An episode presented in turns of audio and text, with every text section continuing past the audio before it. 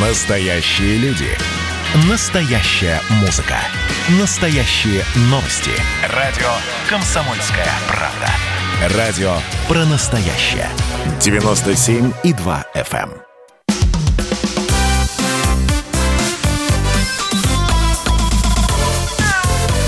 эм. Вот такая зверушка. А, друзья, добрый день. Прямой эфир субботний продолжается. Антон Челшев у микрофона. Как обычно в это время говорим о здоровье братьев наших меньших. И сегодня мы, сегодня мы будем говорить о заболеваниях позвоночника и суставов у кошек и собак. И нам очень повезло, потому что в нашей студии сегодня, как и каждую неделю, каждую неделю нам везет, чего же там говорить, Илья Середа, кандидат ветеринарных наук, главный врач ветеринарной клиники э, «Спутник», один из ведущих специалистов в России по лечению именно таких патологий. Конечно, в первую очередь мы будем сегодня говорить именно о заболеваниях позвоночника и э, суставов. Но если у вас есть другие вопросы, пожалуйста, как всегда, вы можете их задавать. Илья Владимирович, э, тема нашей программы э, сформулирована следующим образом. Заболевание позвоночника и суставов у кошек и собак – приговор или есть шансы, условно говоря. Вот э, чаще всего, ну, приговор, я имею в виду, это, это тот случай, когда болезнь невозможно вылечить радикально, ее можно только как бы, ну, вот как-то откладывать как можно дольше усугубление ситуации. Да, можно поддерживать медикаментозно, но вот вылечить не получится. Э, как это бывает чаще? Наконец-то сегодня, Антон, мы поговорим о тех вещах, в которых я разбираюсь. Это шутка, друзья. Илья Владимирович разбирается не только в этих. А, на самом деле, если бы мы говорили о людях, мне кажется, тема была бы вот точно такой же актуальной, да? потому что нервная система, к ней относится, э, к центральной нервной системе относится головной и спинной мозг, это структуры, которые очень важны, ну, понятно почему. И э, если они повреждаются, то очень часто повреждаются необратимо. И действительно, вопрос очень актуальный, и его нужно задавать, что, что дальше, что будет после того, как по каким-то причинам перестал функционировать, ну, например, спинной мозг у животного или у человека. История примерно очень похожая. Да? Структуры, как я уже сказал, повреждаются в большинстве случаев необратимо. Это вся история о том, что нервные клетки восстанавливаются и так далее. Это действительно так, они могут регенерировать. Но вопрос о том, в каких масштабах произошло повреждение, потому что тот же спинной мозг – это очень стро... сложно устроенная структура с точки зрения проводящих путей, и восстановить свою первоначальную функцию он не может. Так в каких же случаях он повреждается? Понятно, что бывают э, наиболее частые причины – это травма, да? ну, так же, как и у человека. Серьезная травма – перелом позвоночника, и э, позвоночник как раз и нужен для того, чтобы оберегать спинной мозг, потому что в позвоночном канале находится спинной мозг, да, а он, я напомню, э, является такой э, мощным электрическим проводом, который соединяет э, наш головной мозг, наш, наше все, скажем так, с остальной частью тела. И от спинного мозга уже отходят спинномозговые нервы, которые нервируют мышцы, органы и так далее. И головной мозг получает от спинного мозга обратную связь и передает ему э, другую связь. Да? Так вот, э, если наступает повреждение, то эта связь нарушается. Это не значит, что организм не может существовать, но получается, что он начинает существовать автономно от головы. Да? То есть голова, сознание не способны управлять нашим телом. А, то есть отсутствуют произвольные движения, да, то, что мы можем контролировать. Захотел махнуть рукой, захотел махнуть ногой, да, вот не получается. И у животных такая же, э, к сожалению, встречается история. Э, очень часто причиной таких состояний является э, автодорожное происшествие, да, если собаку сбивает машина, если кошка падает с большой высоты и нарушается целостность этого каркаса, позвоночника, то может пострадать необратимо спинной мозг, и, соответственно, нарушается функция. В этом случае для нас, как для специалистов, основным критерием является наличие глубокой боли. Да? Вот э, расскажу вам, как происходит такая история, если на прием попадает такой пациент. Вот приносит собаку и говорят, доктор, собака не ходит, она сможет ходить? очень просто, э, скажем так, определить дальнейшую судьбу этого животного в плане возможности двигаться, проверив наличие глубокой боли. То есть, если собака чувствует сильную боль на, например, задних лапах, да, если мы причиняем ей, причиняя ей болезненные ощущения, видим ее реакцию, не то, что она отдергивает лапку, а то, что она поворачивает голову или пытается нас укусить даже, то в этом случае все не очень безнадежно. А вот если у животного глубокой боли нет более 24 часов, то, скорее всего, произошли необратимые повреждения спинного мозга. Профессионально это называется миеломаляция. И, к сожалению, такой пациент, скорее всего, останется неходячим. Вот, вот такой, такой критерий очень важный для нас. Не ходячим, но а, как бы жизнь в нем будет, собственно говоря, поддерживаться каким-то образом. Вот бывают случаи, когда, насколько я понимаю, пациент не ходячий, но у него работают органы ЖКТ, условно говоря. Бывает, что вообще ничего. Ну, на самом деле, желудочно-кишечный тракт э, практически будет работать всегда. То есть очень опасно, если произошло повреждение спинного мозга на, то, на том уровне, где происходит иннервация диафрагмы, которая отвечает за дыхание. Это может привести, например, к, к дыхательной недостаточности очень серьезно. А если э, повреждаются другие структуры, то функция желудочно-кишечного тракта абсолютно сохраняется. Но возникают не очень приятные особенности, да, отсутствие контроля дефекации. А вот самое неприятное – это отсутствие произвольного мочеиспускания. Вот если с дефекацией все просто, там все происходит само собой, то для того, чтобы сфинктер мочевого пузыря расслабились, они должны получить сигнал из головы. И иногда, ну, очень часто у так называемых спинальных пациентов мочеиспускание отсутствует произвольное. То есть мочевой пузырь переполняется и начинает, извините, подтекать. Да? Вот таким образом из него отходит моча. Он все время находится в наполненном состоянии.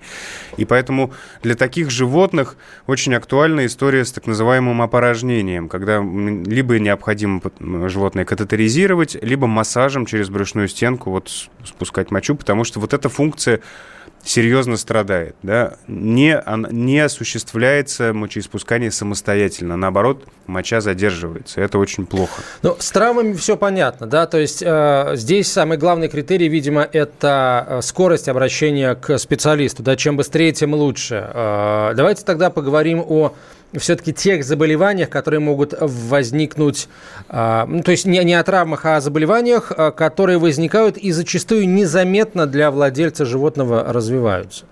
Ну вот этим на самом деле э, животные очень сильно отличаются от людей, потому что у животных э, очень часто возникают грыжи межпозвонковых дисков, но мы все знаем, что и у человека они возникают, да, вот у меня болит спина, у меня грыжа. На самом деле у целого ряда собак и кошек, кстати, тоже. Есть другая проблема, которая э, называется не э, протрузия, как у человека, да, когда грыжа немножко выпячивается и сдавливает спинной мозг, вызывая сильную боль, а экструзия, когда изменение диска приводит к тому, что нарушается его структура, и часть диска попадает, смещается в спинномозговой канал и очень сильно травмирует спинной мозг. Э, вот есть такая классификация этих грыж, да, вот у животных, в отличие от человека, гораздо чаще происходят вот эти экструзии, да, то есть вот такие серьезные повреждения межпозвонкового диска, которые опять-таки, в отличие от человека, требуют срочного вмешательства. Это вмешательство должно быть хирургическим. Очень простая аналогия ну, как известно, живой, спинной мозг – это живая структура, которая в том числе и кровоснабжается. А если наложить на палец э, шнурок, завязать mm-hmm. туго на пальце, да, то палец какое-то время поживет, а потом, извините, отвалится. Почернеет, отваль... отвалится. почернеет и отвалится. Так вот, до тех пор, пока грыжа будет сдавливать спинной мозг, он будет плохо кровоснабжаться и потихоньку умирать. Да? Все зависит, конечно, от размера грыжи. То есть, доктор, э, я правильно понимаю, это все-таки происходит не сразу, а постепенно, да, вот, э, вот эта патология развивается? Mm на самом деле экструзия, как правило, наоборот, происходит редко, резко. Да? Вот протрузия, вот это выпячивание, да, да, да. оно может развиваться постепенно. То есть экструзия ближе к травмам получается? Травматическое какое-то воздействие должно быть? Или... Ну, на самом деле она может произойти на ровном месте. Яркие самые представители вот этих проблемных пород – это таксы. Да, ну вот спрыгнул такса с дивана или угу. с рук соскочил, завизжал и перестал ходить. Все. И все не опирается на задние лапы. И э, для того, чтобы понять, насколько серьезна эта проблема, вот есть классификация, да, когда выделяют 5 степеней. Первое самое легкое, пятое самое тяжелое. Пятое это когда мы ничего не можем сделать уже. А если пациент находится вот в другом диапазоне, первая, вторая, третья, четвертая степень, то ему реально может помочь операция. И это относится к разряду экстренных процедур. Мы помним про этот жгут на пальце. Да? А что, а, каким образом вы, вы, выявляется эта патология, ставится окончательный диагноз и степень выявляется? Какое исследование здесь считается э, наилучшим вариантом? Но э, на сегодняшний день золотым стандартом является МРТ, да, потому что это метод, который позволяет увидеть мягкие ткани, в том числе спинной мозг, в отличие от рентгена, который вообще не позволяет его увидеть. Это просто его вообще, как и диск, кстати, межпозвонковый, вообще его не видно на снимке на рентгеновском.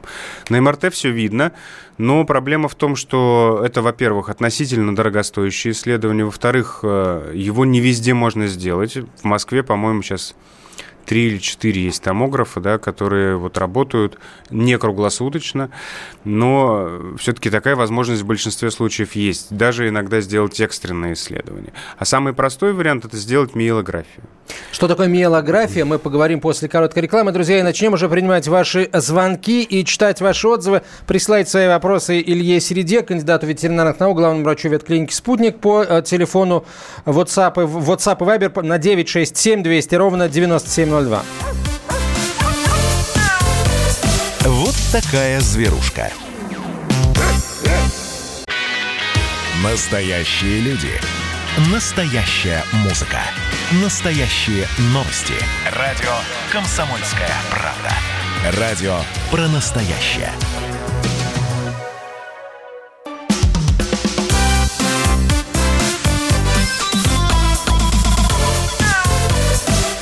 Такая зверушка.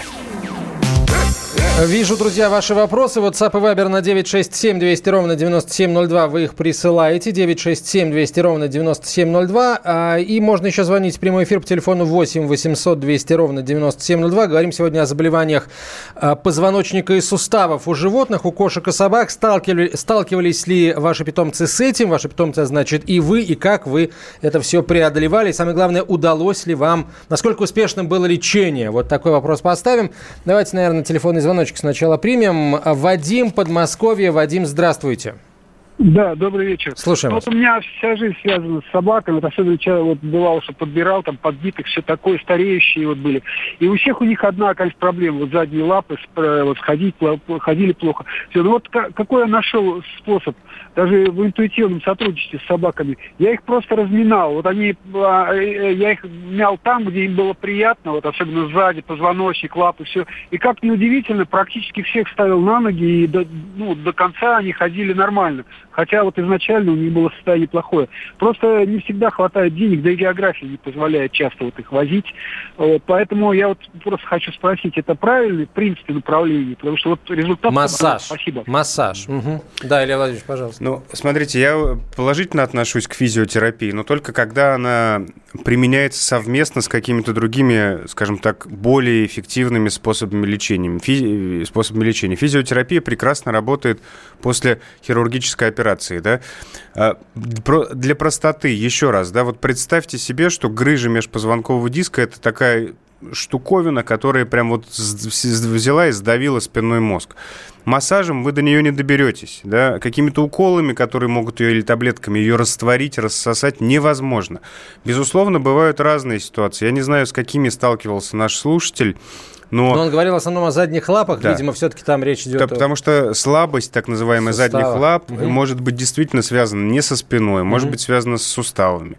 Может быть, эти собаки лучше себя чувствовали, потому что наконец кто-то за ними начал ухаживать. Да, начал их нормально кормить и так далее.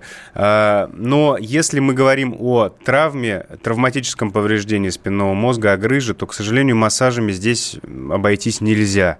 Хотя дело это хорошее, как я уже сказал, но в составе какого-то другого еще дополнительного важного лечения, компонента лечения. Так, ну то есть в любом случае, а, если, ну опять же, Илья Владимирович, суть потому, что вы говорите, если массаж а, помог питомцам нашего слушателя, то, видимо, ну там все не так плохо.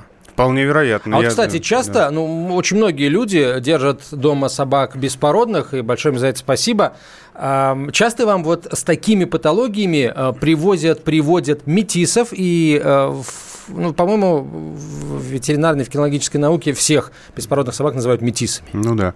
Э, я достаточно часто вижу собак, которые, которые, которых приводят волонтеры из приюта. У них гораздо реже возникают ситуации, связанные вот с этой формой экструзии, да, о которой мы поговорили, но у них очень Часто бывают проблемы, связанные с воспалительными заболеваниями межпозвонковых дисков. Например, вот есть такая болезнь дискоспондилита, да, болезнь инфекционного характера, когда бактериальная инфекция живет в э, межпозвонковом диске, вызывая его изменения, дегенерацию и так далее. А, очень часто вот хронические протрузии у таких собак, как у человека. Да, ну, если мы сделаем такому пациенту МРТ, у него там, не знаю, 8 дисков подряд выстоят в просвет спинномозгового канала и в какой-то степени сдавливают спинной мозг. Какая из них давит сильнее и является какая причина, иногда понять очень сложно. Поэтому у приютских собак вот такая история. А вот эти хондродистрофичные породы, о которых мы все время говорим, да, в том числе и брахицефалы, все собаки, собаки с короткой мордой, вот бульдоги к этому относятся. Бульдогов вообще очень серьезная на мой взгляд, проблема есть, э, которая называется мальформация позвонков. У них врожденно измененная форма некоторых позвонков, они не цилиндрическую форму имеют, а треугольную. И из-за этого этот позвонок нестабилен, из-за этого там диск, который находится в межпозвонковом пространстве, он тоже плохо себя чувствует, и у них очень часто возникают ситуации, которые сопровождаются острой болью, тяжело протекают и могут закончиться в том числе даже и параличом или Это паразом. генетическая э, патология? Это генетически обусловленная проблема, да, вот эти клиновидные позвонки или различные типы мальформации, то есть нарушение строения позвонка, у этих пород собак бывает очень часто. Плюс еще может относительно здоров, в здоровом позвонке произойти вот эта экструзия. Да? Просто на ровном месте взял и выстрелил диск в спинномозговой канал да? и сильно ударил спинной мозг. А, и таких пациентов необходимо оперировать как можно быстрее. Но вот а, сейчас, наверное, для многих из нас э, г, э, э, вот, тема операции mm на спинном мозге звучит очень серьезно, но на самом деле мы это делаем очень часто, реально. И это, дело, и это эффективная мера лечения. Еще один звонок, Борис, здравствуйте.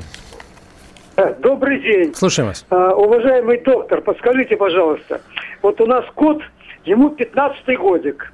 В прошлом году, в сентябре месяце, он заболел циститом. А, спасибо врачам, вылечили, вылечили его, все хорошо. Но после этого э, врачи нам рекомендовали кормить его кормом, э, сухим кормом кал. А до этого всю свою жизнь он э, кушал сухой корм роял канин. А недавно я слышал, что вот таким лечебным кормом кал долго кормить нельзя.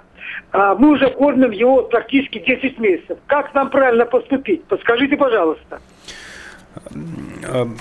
на самом деле, э, видимо, какие-то были у врачей основания для того, чтобы назначить этот корм, хотя вот в линейке того корма, о котором вы сказали, тоже есть лечебные корма, и в большинстве случаев они удовлетворяют все необходимые потребности. А, обычно мы назначаем лечебный корм, если у животного есть проблемы с мочеиспусканием, да, с циститом, э, то мы контролируем мочу. Да? Как только приходят pH мочи в норму, уходят все эти струвиты, оксалаты или другие организованные, неорганизованные осадки, проходят воспаление, то мы можем попробовать перевести пациента на нормальный обычный рацион, но тем не менее там раз в месяц и, и в некоторых случаях там раз в полгода, если э, добились мы стойкой ремиссии, все-таки проверять мочу. Да? И на основании этого уже решать, нужна ли коту диета, вот эта лечебная, или можно ее отменить. А, ну, то есть вообще э, лучший способ, да, лучший шаг, который сейчас может сделать наш слушатель Борис, видимо, обратиться к тому врачу, который назначил этот корм, и спросить, а достаточно ли, вот, или, или там продолжать кормить, или можно возвращаться на, или, может быть, сменить корм на лечебный, но другого производителя, ну, мало ли. Да, но вот смотрите, есть такой нюанс, а как у кошки взять мочу? Ну, там собачка, если писает, можно баночку подставить. Доктор, это я у вас должен спрашивать.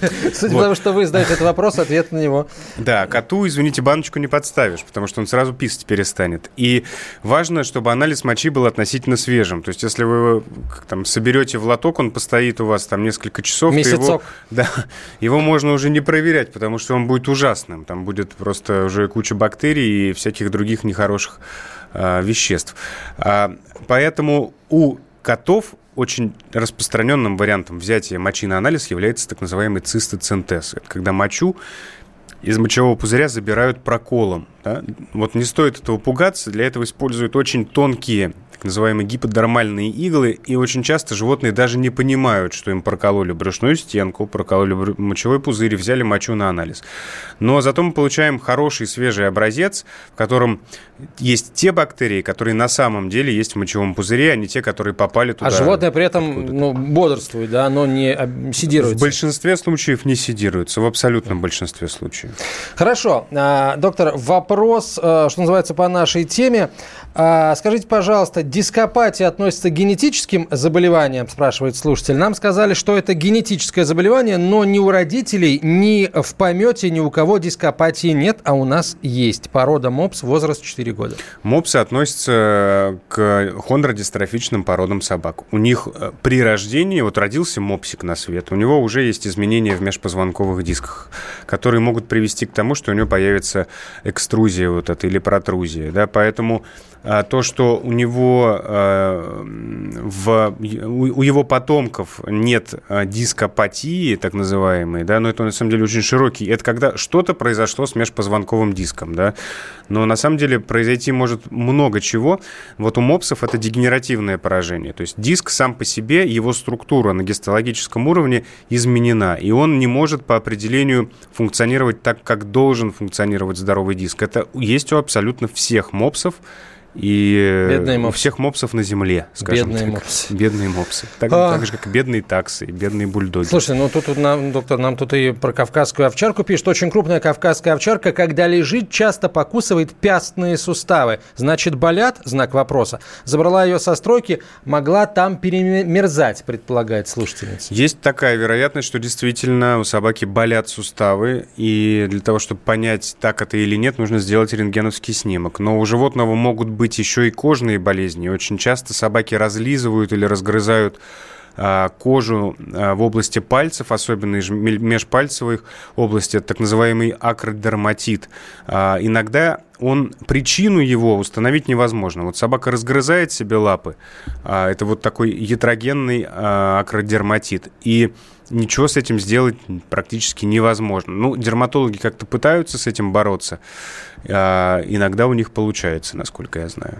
Ну, то есть э, тут без э, демонстрации да. этого всего специалиста сказать Совершенно сложно, верно. То есть это либо действительно связано с суставом, как предположила слушательница, либо это связано с кожными заболеваниями. Вот для того, чтобы понять, с чем именно, нужно посоветоваться с врачом. А, спасибо вам за то, что собаку в беде не оставили.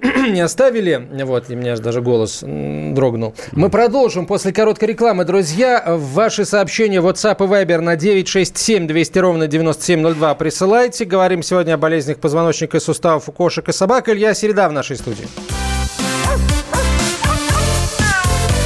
Вот такая зверушка. Георгий Бофт. Политолог, журналист, магистр Колумбийского университета, обладатель премии «Золотое перо России» и ведущий радио «Комсомольская правда». Авторскую программу Георгия Георгиевича «Бофт знает». Слушайте каждый четверг в 17.00 по московскому времени. А что такое деньги по сравнению с большой геополитикой? Мы денег тут не считаем.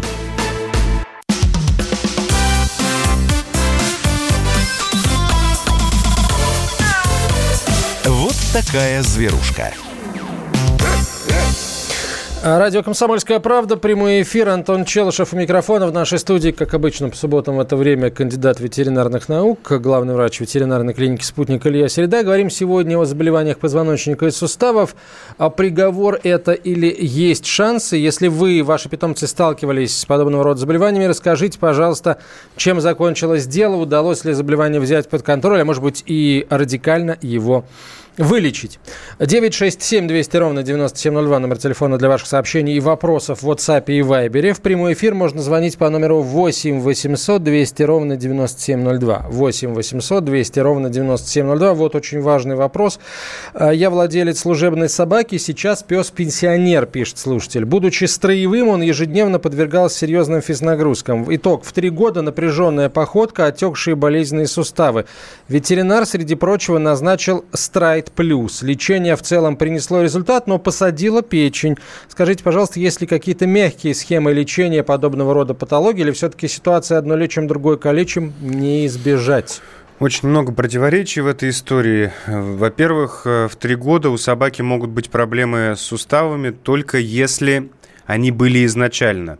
То есть... Потому что они были изначально просто, ну, ну вот, да, вот смотрите, большинство... Служил этот пес, их просто не, не, Больш... не, не Совершенно увидели. верно. Большинство болезней суставов относятся к называемым патологиям развития. Что это значит? Это значит, что они развиваются в возрасте там, от 4, ну, условно, да, до до, до года, до формирования скелета. Четырех месяцев до года, да? От четырех mm-hmm. месяцев до года, да. И э, в, большинстве, в большинстве случаев, ну не в большинстве, очень часто, они могут протекать бессимптомно. То есть владелец не видит, что с собакой что-то не так. Ну, в, в тяжелых случаях, конечно, симптомы появляются очень рано. Так вот, даже если очень интенсивно использовать собаку с физической точки зрения, служебную собаку, если у нее здоровые суставы, с ними ничего не должно произойти. А, ну, конечно, если ее там не бьют палками по ногам. А, поэтому, скорее всего, у собаки были какие-то проблемы. Их, видимо, вовремя не диагностировали. И сейчас в три года, да, я так понимаю, что а, начинает развиваться интенсивно остеоартрит, потому что все болезни суставов так или иначе заканчиваются вот этой вот неприятной ситуацией, когда происходят необратимые изменения, сустав меняет свою форму, как у людей, да, вот как у пожилых людей, которые с трудом встают, тяжело расходятся, хромают и так далее. У животных все абсолютно то же самое, только у них все эти процессы протекают более интенсивно.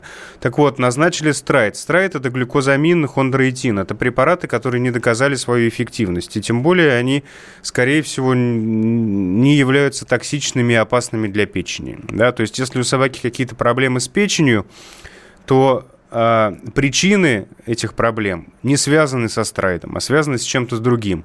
Но очень часто за патологию печени принимают повышение АЛТ и АСТ, вот таких ферментов в сыворотке крови. Если у собаки сильно болят суставы, то эти ферменты будут повышаться, и печень здесь ни при чем. Да, поэтому нужно, нужна диагностика, нужно понять, что с суставами, какова причина. Если это дисплазия тазобедренных и локтевых суставов, то это одна история. Да? Не, не нужно собаку интенсивно использовать для того, чтобы эти болезни проявили, проявились. Это закономерно, что в этом возрасте они стали более очевидными.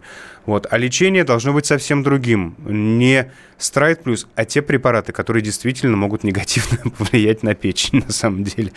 Но не страйт. Ну, кстати, вопрос тоже в тему, а, посвященный лечению. А, насколько эффективно медикаментозное лечение болезней суставов? Вот у людей насколько оно эффективно? А, в какой-то степени, безусловно, эффективно. Не, ну, есть препараты нестероидные противовоспалительные, да. которые снимают воспаление. Вот, это самые лучшие препараты для лечения патологии суставов. Ну, лучшие, я имею в виду, эффективные, да, то есть они Э, их э, эффективность невозможно опровергнуть, потому что это очень известная группа препаратов. На этот счет проведено огромное количество исследований. Они, конечно же, не безобидные, да? они могут повлиять негативно на функцию желудочно-кишечного тракта. Они противопоказаны животным заболеваниям почек, печени и других органов. А, и у человека вот эти нестероидные противовоспалительные, ну, наверное, все слушатели знают, что такое Мавалис или, не знаю, что там еще а, у людей какой-нибудь ибупрофен или найс, да, вот У животных тоже есть эти препараты, но в ветеринарии чаще, чем у людей, используют селективные, то есть более безопасные препараты. До сих пор не понимаю, почему вот у меня бабушка пошла к врачу и назначили не селективные, не стероидные противовоспалительные. Я бы собаке такие никогда не назначил, это опасно. Почему так делают в медицине, я до сих пор не понимаю. Мы, э, ветеринары, гуманные.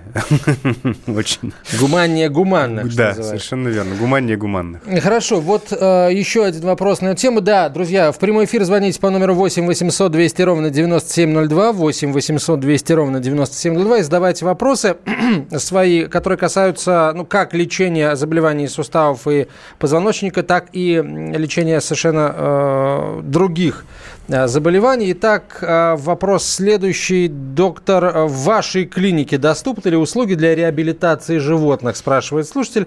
Нас, в частности, интересует водная беговая дорожка. Собака лабрадор 6 лет после операции имеет небольшой лишний вес. Только не сказано, что за, что за операция. Нет, не сказано. Наверное, после стерилизации, да.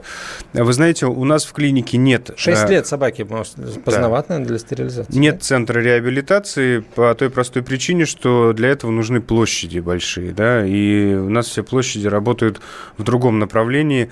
Мы не занимаемся реабилитацией, мы сотрудничаем по этому вопросу с большим количеством э, специалистов и учреждений, которых в Москве, например, сейчас довольно много.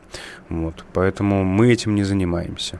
Ну, а, вообще э, количество подобного рода центров, оно увеличивается или... На мой взгляд, увеличивается. Да? Как, появляются все новые, какие-то закрываются, но есть, например, несколько крупных ветеринарных центров, уровень оказания услуг, в которых вот этих, то есть он сопоставим с, с, с американскими, с европейскими центрами, да, то есть достаточно высокий уровень оказания услуг. И это направление э, реально интенсивно развивается, и я изначально по своему скудоумию достаточно скептически так к этому ко всему относился, но сейчас я все больше и больше доверяю вопросам реабилитации. Реабилитологам. Реабилитологам, да. Но э, вот видите, как вот, например, медицина, ортопедия, ортопедическая медицина, она практически не существует без реабилитации, да. Но там другая ситуация. Если у человека тяжелая травма, и он принес тяжелый, тяжелую операцию, то его могут направить в реабилитационный центр на полгода, да. Вот животное на полгода мы не можем направить, и потом животное отказывается выполнять то, очень часто к, чему его принуждают. Да? Поэтому реабилитация ветеринарии, к сожалению, потому что это ветеринария, они не такие широкие, как в медицине. Кстати, было бы интересно поговорить, потому что действительно собака же должна выполнять эти команды. Конечно. Если собака изначально не приучена командой да. выполнять, то как же она будет реабилитироваться? Я вот видел, как работают реабилитологи. Животные э, э, подчиняются командам за еду. Их не кормят, а потом начинают тренировать, давая им маленькие кусочки пищи. Это реально помогает. Сейчас наш слушатель, возможно, кто-то услышал про водную беговую дорожку и решил, что ага, ну я водную дорожку, беговую дорожку покупать не буду. Я в пруду собаку погоняю. Насколько это хороший вариант? Это неплохой вариант при условии, что действительно собака там будет плавать. Но если речь идет о реабилитации после операции, то, конечно, нужен специалист, безусловно. Если вашей собаке поставили диагноз остеоартрит хронический, да, и доктор рекомендовал больше плавать, то есть лето проводить в пруду в этом случае замечательно. Почему хорошо плавать? Работают суставы, работают мышцы, но при этом суставы не испытывают нагрузки. Да? И в них все обменные процессы происходят очень интенсивно.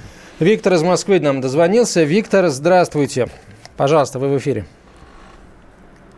Я хочу вам задать... Алло, меня слышно? Да, прекрасно. Да, спасибо. У меня кошка, ей уже лет, наверное, 12, вот так. Может быть, 13 там. Э, э, значит, она кашляет без конца. Причем, знаете, как получилось? Значит, я, э, у нее сначала на соске был воспаление. Я пошел, ей сделали операцию и удалили грудь вот целиком ряд. Угу. Но она наблюдалась у онколога. Там вроде, онколог сказал, там вроде никаких вопросов нет. Но она все равно продолжает кашлять. Вот. И сделали э, рентген угу. легких. Но все равно не проходит ничего. Я был сейчас вот недавно э, тоже зашел в клинику в одну.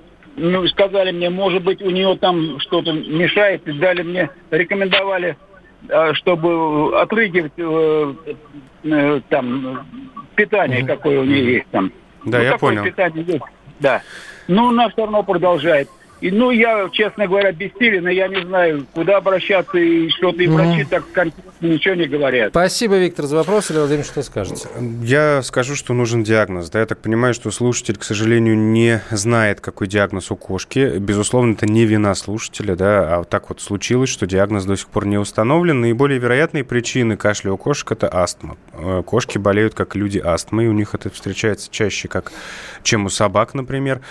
И также могут быть другие причины. Тот же бронхит, он может быть бактериальной или даже грибковой этиологии. Или, ну, вот, вот э, важная история про опухоль молочной железы, да, мы знаем, что у кошек опухоли в большинстве случаев злокачественные, поэтому проводят такие радикальные операции, удаляют все молочные железы, это называется мастектомия. И э, самый э, большой риск в этом случае связан с наличием, возможным наличием метастазов в легкие. Да? Из-за этого теоретически кошка тоже может кашлять, хотя такое бывает редко. А, но иногда эти метастазы настолько мелкие, что их не видно на обычном рентгеновском снимке, или снимки нужно делать с интервалом 2, 3 или 4 недели, Это... и важно делать три проекции. Это Иногда сделают одну, а ничего не видно, а надо три делать. Продолжим после короткой рекламы выпуска новостей. Друзья, у вас еще будет возможность задать свой вопрос а, или позвонить в прямой эфир. Вот такая зверушка.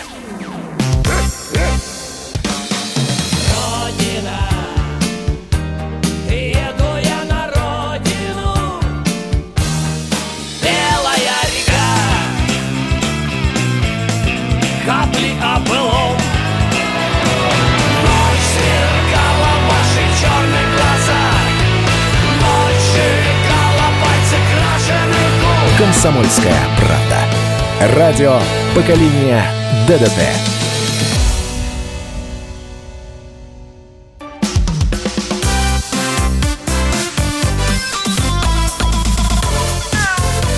Вот такая зверушка. А, возвращаемся в прямой эфир. Илья Середа в нашей студии, кандидат ветеринарных наук, главный врач ветклиники «Спутник». Меня зовут Антон Челышев. Вопрос, Илья Владимирович, ну, чем лечить атопический дерматит? Не подскажете? Вот слушатель спрашивает. А, во-первых, нужно быть уверенным в том, что он атопический, эм, а лечится он достаточно сложно. Да? И, как правило, дерматологи там, подбирают индивидуальную схему лечения. Я, у меня нет универсального рецепта, угу. я не могу вам сейчас назначить таблетку и сказать, вот лечите этой То таблеткой. Есть дерматологу. К дерматологу, дерматологу. да. Нужна Понятно. схема. Хорошо, следующий вопрос. Времени мало, вопросов много. Порода самоед, возраст 8 лет, давали ансиор, теперь аптофлекс, улучшения нет, собака прихрамывает и долго расхаживается после того, как встанет. Гуляем мало, 200-300 метров два раза в день, живем в доме а за городом. Что можете посоветовать? Могу посоветовать вам поставить диагноз. Надо понимать, почему Хороший собака совет. хромает. Да? А, это, конечно же, связано с остеоартритом. Понятно, что вот это так называемая стартовая хромота, когда собака встает и какое-то время расхаживается, сильно хромает, а потом ее состояние улучшается. Вот эта проблема связана с остеоартритом. А что привело к этому остеоартриту? Да? Наиболее вероятная причина, если это задние лапы или тазовые конечности, то это дисплазия тазобедренных суставов или разрыв крестовидной связки. Такое бывает у собак очень часто. Если это передние лапы или грудные конечности, то тогда, скорее всего, проблема с локтевыми суставами, и там э, была или есть дисплазия локтевых суставов. Давали ансиор, это как раз вот нестероидный противовоспалительный препарат. Его в этом случае я обычно назначаю длительно, да, ну, тоже с подбором схемы. А вот Аптофлекс, это, видимо, хондропротектор. Я, честно говоря, в эти препараты не очень верю. Хотя некоторые из них содержат гиалуроновую кислоту, гидролизованный коллаген, и они чисто теоретически могут улучшить состояние сустава. А напрямую в сустав нельзя уколоть гиалуронку? Можно. Один раз, вот недавно я уколол собаке, собака перестала пользоваться лапой на три недели. У нее э, индивидуальная реакция аллергическая на препарат Ой. возникла. То есть владелец просто был в таком шоке, как и я, собственно говоря. Но вот вообще так, это, это, это методика есть. Да-да-да, это, ну, на самом деле это часто делается, это хороший способ, э, достаточно эффективный, но важно понимать, что у каждого способа лечения могут быть проблемы. А, вот это, это важно. Так ради бога, не водите, если у вас есть знакомая дама-косметолог, не водите к ней собаку на укол гиалуронки. Это другая гиалуронка. Да. В общем... Ну и вообще, когда вы слышите вот такие термины «укрепить», э, вот что-то... Ну, поддержать. Вот, под, да, поддержать, укрепить, вас это должно насторожить. То есть укрепить, поддержать равно насторожить. Понятно. А вот, собственно, вопрос на эту же тему. Наш вет рекомендует нам в межсезонье... Ничего, что это вет? Ветеринарный врач, могу полностью. В межсезонье рекомендует пропивать хондропротекторы. Собаке 4 года лабр, мы вроде не против, но возник вопрос. Корм, которым мы кормим собаку, уже содержит глюкозамин и хондроитин, в который, доктор, как вы сказали, вы не верите. Угу. А зачем в межсезонье дополнительно пропивать хондропротекторы, если они уже есть в составе корма? Ну, вам этот вопрос надо задать вашему ветеринарному врачу. Как только будет доказана эффективность этих препаратов, я их буду первым назначать. Пока она не доказана, поэтому я их не назначаю. Понятно. А вот звоночек у нас телефонный, телефонический. Тамара, здравствуйте. Город Волжский, Волгоградская Здра... область. Здравствуйте. Здравствуйте. Дело, дело в том, что у нас э, той терьерчик, ему лет 10. Вы радиоприемничек, пожалуйста, убавьте. Радиоприемничек убавьте, хорошо, да, хорошо, или отключите и говорите, да. И у него на данный момент до этого болели лапки. Он ходил с ним в ветеринарию, я не в курсе лечения какое. А вчера я пришла к ним, а он и глазки какие-то мутные, невеселые. И сидит, а задние лапки по бокам у него расставлены, по бокам туловища. Я говорю, это что такое, Володя, у вас это? А он, да вот опять что-то, не знаю. И у нас что-то, видимо, нет, он куда-то ходил, видимо, нет такого специалиста в Волжском. И вот в итоге чем вот его полечить? По бокам лежат вот это задние лапки у него, туловище. Просто... Да, я угу. понял Спасибо. примерно, да, примерно понял э, Спасибо. Про, суть угу. проблемы, но э, конкретных рекомендаций мне очень сложно в данной ситуации дать. Смотрите, очень часто у мелких собак есть такая проблема, как вывих коленной чашки. И этот вывих э, в более позднем возрасте может привести к еще более тяжелой проблеме разрыва крестовидной связки. Да? Если у собаки произошла такая беда, то ходить ей очень сложно. Да? И, и, и тем более, что могут пострадать обе лапы. Да? И тогда совсем собака иногда перестает двигаться нормально. Надо понимать причину для того, чтобы назначать лечение. Да? Нужен диагноз – тогда будет лечение. Если диагноза нет, не будет лечения. Чем помочь? Значит, если у вас нет специалиста, езжайте в соседний город. Если в соседнем ну, Волж... нет... вот Волжский да. это город-спутник Волгограда. В Волгограде огромное количество клиник. Э, и сейчас тем более так э, развит интернет, вы можете найти специалиста даже конкретного там по ортопедическим болезням, которому попасть на прием. А может быть, у собаки грыжа межпозвонкового диска, и он так из-за этого сидит. Доктор, как вы в целом относитесь к рационам, а, которые по заверениям производителя как раз созданы для того, чтобы поддерживать, опять же, вот укреплять да. суставно-связочный аппарат? Э, вы знаете, неоднозначно, э, скажем так, я считаю, что Э, номер один в списке э, моих назначений, э, если у собаки есть проблемы с суставами, то это снижение веса. Если корм будет направлен на снижение веса, это уже огромный плюс. Да, если у собаки есть лишний вес, у нее болят суставы, первое, что надо сделать, это снизить вес. Это принесет серьезное облегчение собаке. А насчет всех остальных добавок, ну вот глюкозамин, хондроитин мы уже озвучили, есть еще антиоксиданты. А... Ну, их так озвучили, что люди сейчас перестанут их покупать. Ну, ну имеете, деле... имеете право, да. да это я... огромный рынок, просто огромнейший. Я даже масштаб боюсь себе представить. Те преп... Вакцина... Рынок вакцинации, мне кажется, меньше, чем вот этих хондропротекторов. Но это мое субъективное мнение. А на самом деле, если в корме есть омега-3, омега-6 жирные кислоты и витамин Е, угу. то это хорошо. Ага, понял. Вот так. Это Удельно. Mm-hmm. А, хорошо, доктор, вот еще вопрос. Каков болевой порог у собак и как долго болезнь может скрывать себя? Спрашивает слушатель. Врач поругал нас за несвоевременное обращение в клинику. А у собаки диагностировали только дископатию, но раньше, честно говоря, и обращаться не с чем было. Ну, вот видите, как вот, смотрите, когда у вас что-то болит, э, как узнает, узнает ваш близкий о том, что у вас болит? Вы им об этом говорите, да? И если у вас сильно болит, вы начинаете хромать. Вы об этом кричите. Если побаливает, ну, так вы кряхтите немножко, да, ну, вот как-то менее активные стали, да, ну, вот все у нас из уста, э, и мы все передаем при помощи речи. Животные, к сожалению, так делать не умеют. Поэтому, если болит не сильно, они нам ничего об этом не говорят. Это не значит, что у них порог болевой очень низкий. Они почти точно так же чувствуют боль, как и мы. И точно так же живут с этой хронической болью, если у них болят суставы, и живут с ней всю жизнь. Об этом очень важно помнить. Поэтому а, все эти истории о том, что у животных низкий болевой порог, ну, на самом деле это по большей, по большей части они не отражают действительности. Илья Владимирович, спасибо да. большое. А вот тот ажиотаж, который у нас сегодня возник, говорит о том, что на эту тему нужно продолжать говорить. Это весьма распространенная история, к сожалению. Берегите тех, кого приручили. Я Середа Антон Челышев. До встречи через неделю. Вот такая зверушка.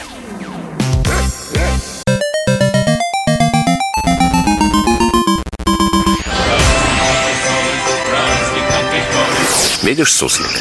Нет. И я не вижу. А он есть. Нам есть что вспомнить. Рассказываем свои истории в программе «Дежавю». Я, Михаил Антонов, жду вас каждые выходные в 11 часов вечера по Москве. I'll be back.